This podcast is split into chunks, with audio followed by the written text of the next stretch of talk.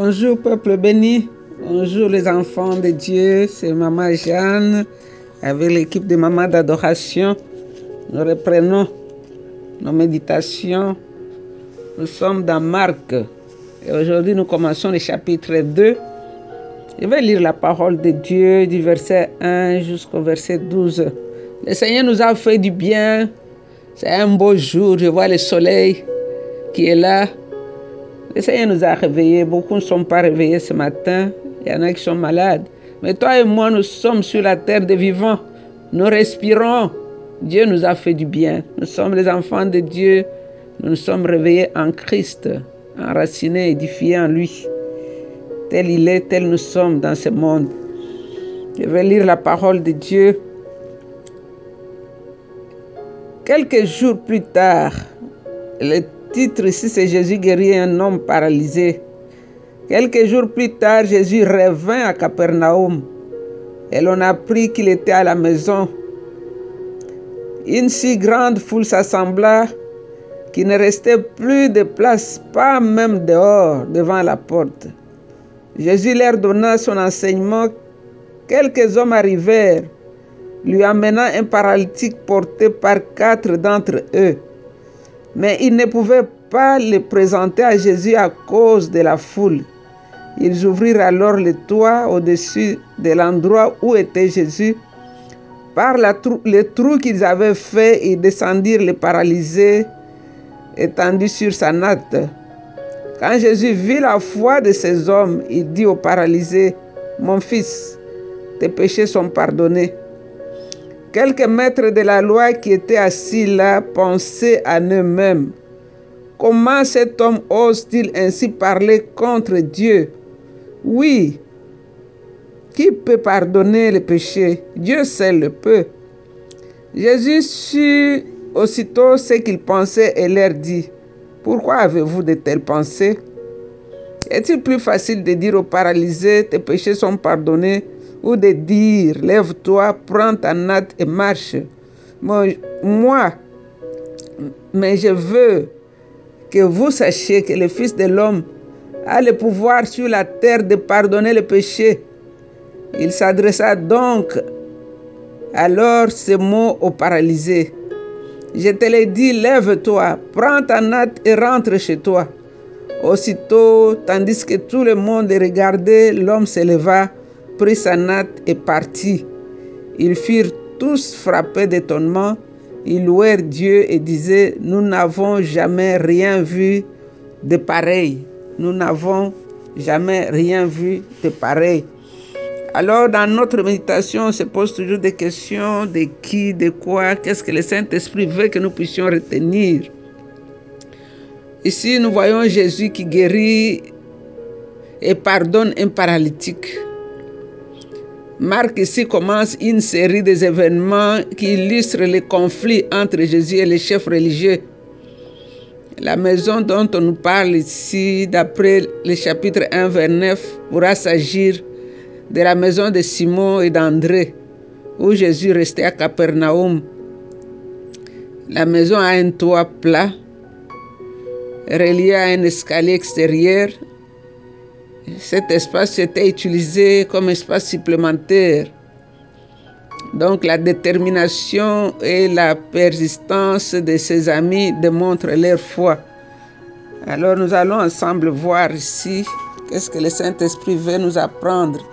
Nous voyons ici que tout de suite, quand le Seigneur entra à Capernaum, parce que Jésus était dans les environs pendant quelques jours suite au miracle qui s'était produit dans le chapitre 1, ici Jésus revint dans la maison de Pierre et d'André. Alors une si grande foule s'assembla à la maison où il était. Parce que la nouvelle était partie très vite et tout le monde voulait voir les faiseurs de miracles en personne et en action. Car partout où le Seigneur bouge avec puissance, les gens sont attirés. Donc Jésus leur donnait d'abord son enseignement. Alors comme il remplissait la cour devant la porte, derrière là-bas, derrière la foule, il y avait un paralytique porté par ses quatre amis. La Bible nous dit par quatre d'entre eux. Et cet homme était couché sur un, un je peux dire placard, un lit ou quelque chose qu'ils avaient fabriqué, improvisé. Bon, et la foule les empêchait d'approcher Jésus. Donc, il y aura toujours des obstacles pour amener les autres à Jésus.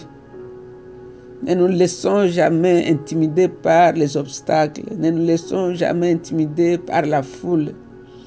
Parce que ce que nous avons vu, ces quatre personnes, quand ils ont vu l'obstacle, ils ont trouvé un moyen d'arriver au bout de ce qu'ils voulaient faire. La foule les empêchait d'approcher Jésus, donc il y aura toujours les obstacles pour amener les autres à Jésus. Mais la foi est ingénieuse. La foi peut inventer, la foi peut imaginer des solutions miracles. C'est ce que les quatre porteurs ont fait.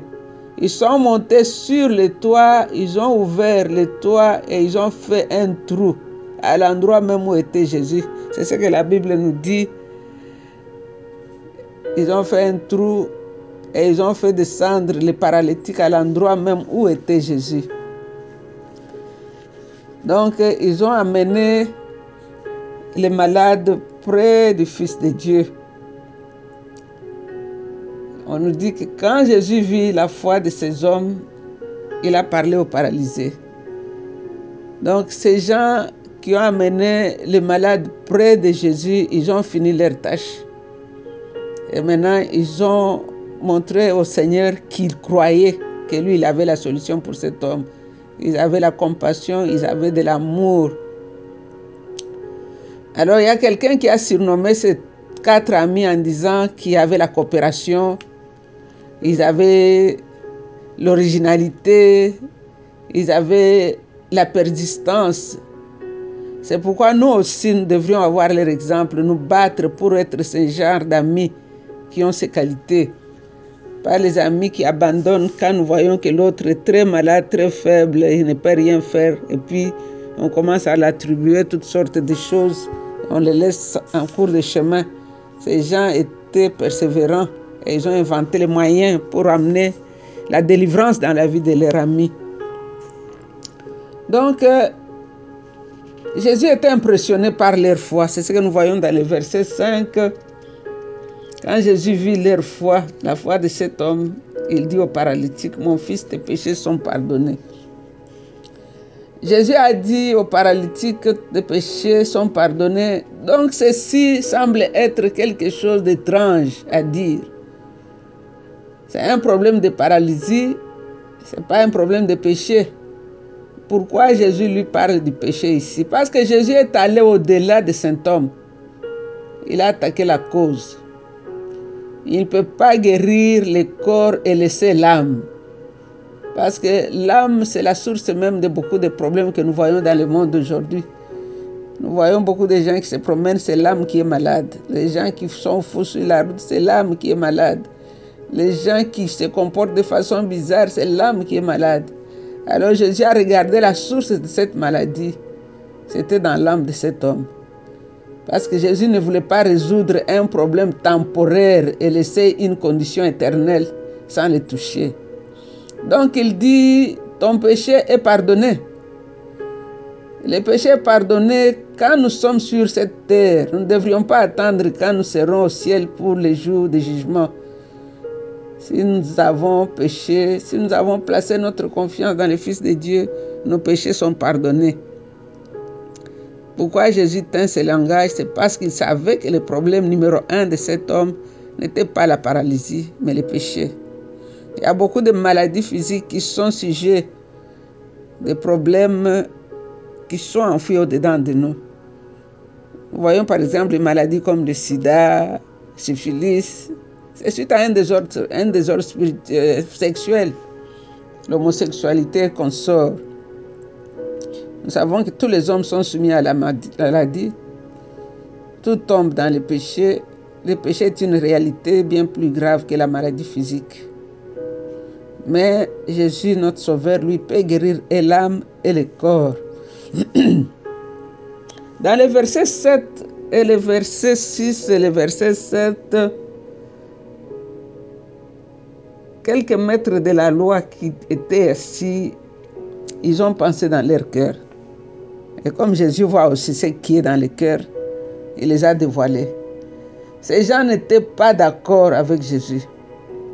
Connaissant bien leur doctrine de la Bible, que Dieu seul a le pouvoir de pardonner les péchés, donc quiconque prétendait pardonner les péchés se déclarait Dieu.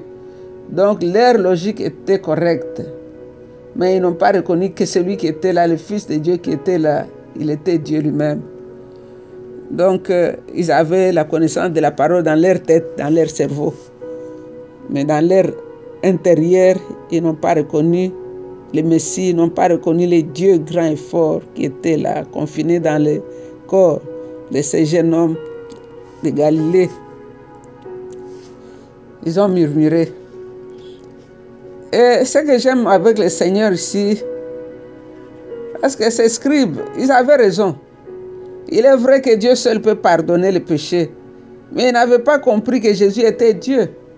Alors Jésus lisant leurs pensées parce qu'il est Dieu, une preuve de plus pour leur montrer qu'il avait, avait une puissance surnaturelle, il leur posa cette question, une question provocatrice.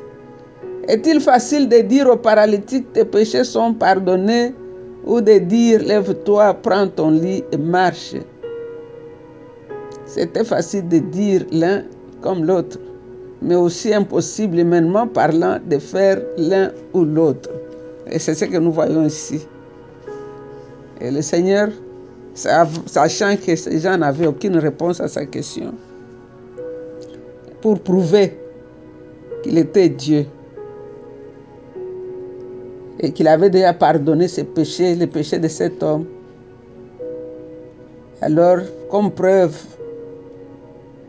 pour montrer aux scribes qu'il était capable, il était celui dont eux ne connaissaient pas.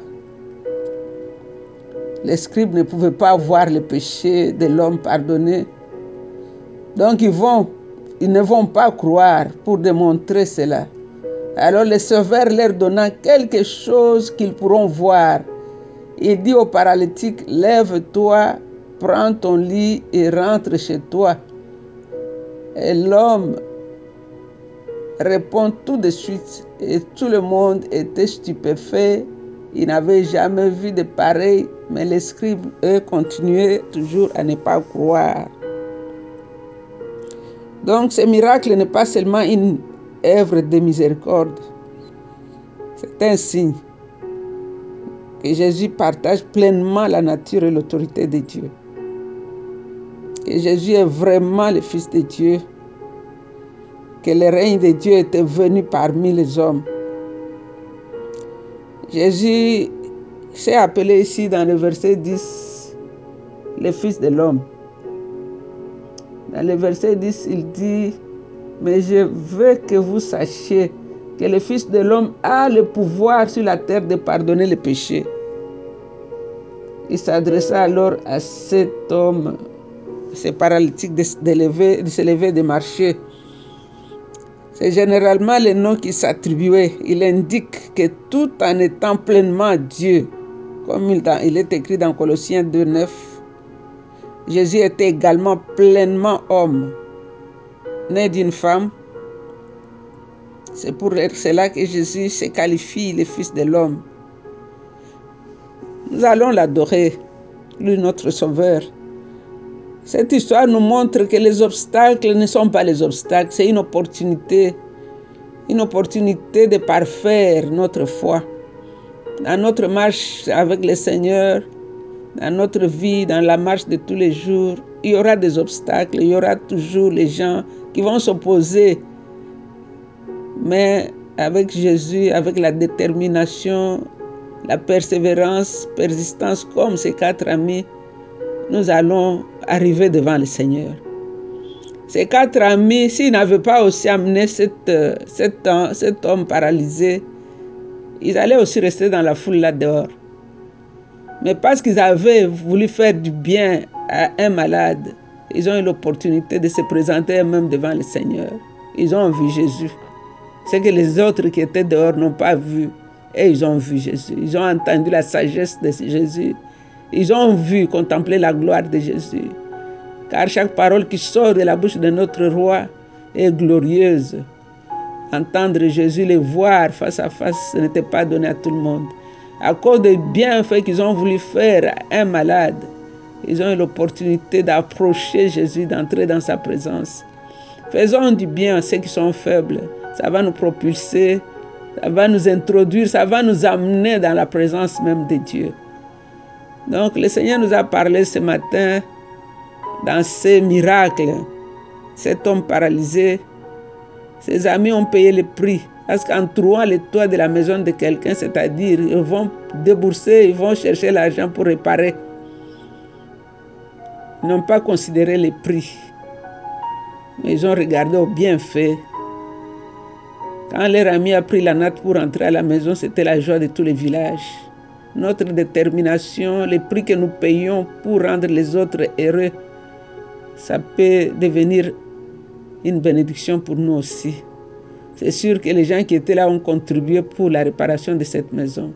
N'hésitons pas à faire ce que Dieu nous demande de faire. Nous voulons te dire grand merci, grand roi, toi le Dieu saint, glorieux. Nous voulons te dire merci pour l'opportunité que tu nous donnes encore ce matin d'entrer dans les Écritures pour voir, étudier, comprendre, pratiquer ta parole, Seigneur. Cher Saint-Esprit, merci de ce qu'aujourd'hui tu nous donnes la force de mettre en pratique ce que nous avons lu, d'aller au-delà des obstacles pour accomplir ce que tu nous appelles à faire. Et cela va nous propulser de nous trouver dans la présence du grand Dieu de l'univers. Sois béni Dieu saint et glorieux. Sois béni toi le maître des temps et des circonstances. Sois béni toi le commencement et la fin de toutes choses. Tu es le commenceur de tout et tu es le finisseur de tout. Jésus, mon âme veut t'adorer. Toi, l'unique et le véritable Dieu. Toi, le roi des rois et le seigneur des seigneurs. Le grand médecin. Le médecin par excellence. Celui qui opère sans laisser de cicatrices, le Dieu des miracles. Nous te disons merci parce que tu es le même hier, aujourd'hui, éternellement. Tu as guéri hier, tu guéris encore aujourd'hui. C'est pourquoi nous te recommandons tous nos malades, Seigneur, dans nos familles, dans la communauté, afin que tu les touches. Tu parles juste une parole comme tu l'as fait, Seigneur, pour cet homme. Et nos malades seront guéris. Sois béni, roi des rois. Sois béni, maître des temps et des circonstances. J'ai prie, Seigneur, pour mon frère, pour ma soeur qui est malade, qui est découragée, qui est abattue, qui ne voit plus quoi faire à cause des problèmes et des obstacles. Seigneur, que tu ouvres ses yeux pour qu'il voie que les obstacles ne sont pas les obstacles. C'est juste une opportunité pour te propulser là où tu es. Merci, Père. Te recommandons nos enfants, nos petits-enfants qui sont sortis ce matin, que ta main soit sur chacun d'eux. Sois béni. Dans le nom de Jésus, nous avons ainsi prié. Et avec beaucoup d'actions de grâce, nous disons Amen, Amen. C'est encore une fois votre servante, Maman Jeanne. I love you. Bye bye.